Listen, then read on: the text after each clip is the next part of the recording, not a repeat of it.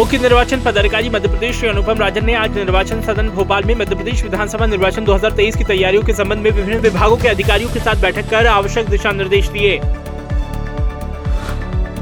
राज्य शासन ने नेगोशिएबल इंस्ट्रूमेंट्स एक्ट अठारह सौ इक्यासी के अंतर्गत प्रदेश में विधानसभा आम चुनाव 2023 के मतदान के लिए 17 नवंबर को सार्वजनिक एवं सामान्य अवकाश घोषित किया गया है। सीईओ एमपी श्री अनुपम राजन ने गुरुवार को निर्वाचन सदन भोपाल में मान्यता प्राप्त राष्ट्रीय राजनीतिक दलों के प्रतिनिधियों के साथ बैठक की एवं मध्य प्रदेश विधानसभा निर्वाचन 2023 के लिए की जा रही तैयारियों के बारे में जानकारी दी।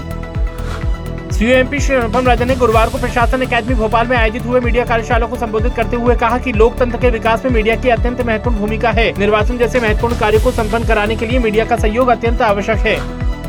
कलेक्टर एवं जिला निर्वाचन अधिकारी बड़वानी डॉक्टर राहुल फटिंग ने विधानसभा निर्वाचन के तहत आज विधानसभा पानसेमल में अटल बिहारी वाजपेयी शासकीय महाविद्यालय में मतदान कर्मियों को दी जा रहे प्रशिक्षण का निरीक्षण कर आवश्यक निर्देश दिए।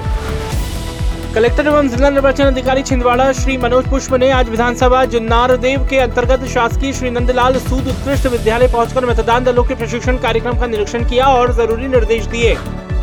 कलेक्टर एवं जिला निर्वाचन अधिकारी विदिशा श्री उमा शंकर भार्गव एवं पुलिस अधीक्षक श्री दीपक कुमार शुक्ला ने शासकीय आदर्श महाविद्यालय जाफ़र खेड़ी में जिलों की पाँचों विधानसभाओं के लिए बनाए गए स्ट्रॉन्ग रूम और मतगणना के संबंध में चल रही तैयारियों का निरीक्षण किया। मध्य प्रदेश विधानसभा निर्वाचन 2023 के तहत इंदौर के देपालपुर में महिलाओं द्वारा मतदाता जागरूकता हेतु हस्ताक्षर अभियान चलाया गया, जिसमें हस्ताक्षर कर मतदान का संकल्प लिया गया।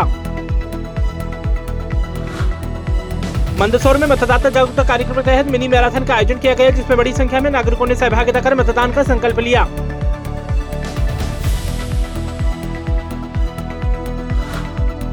विधानसभा निर्वाचन 2023 के तहत नरसिंहपुर ज़िले की शासकीय कन्या शाला गाडरवाड़ा में छात्राओं ने साइकिल रैली निकालकर मतदाता जागरूकता का संदेश दिया और नागरिकों को मतदान करने के लिए प्रेरित किया।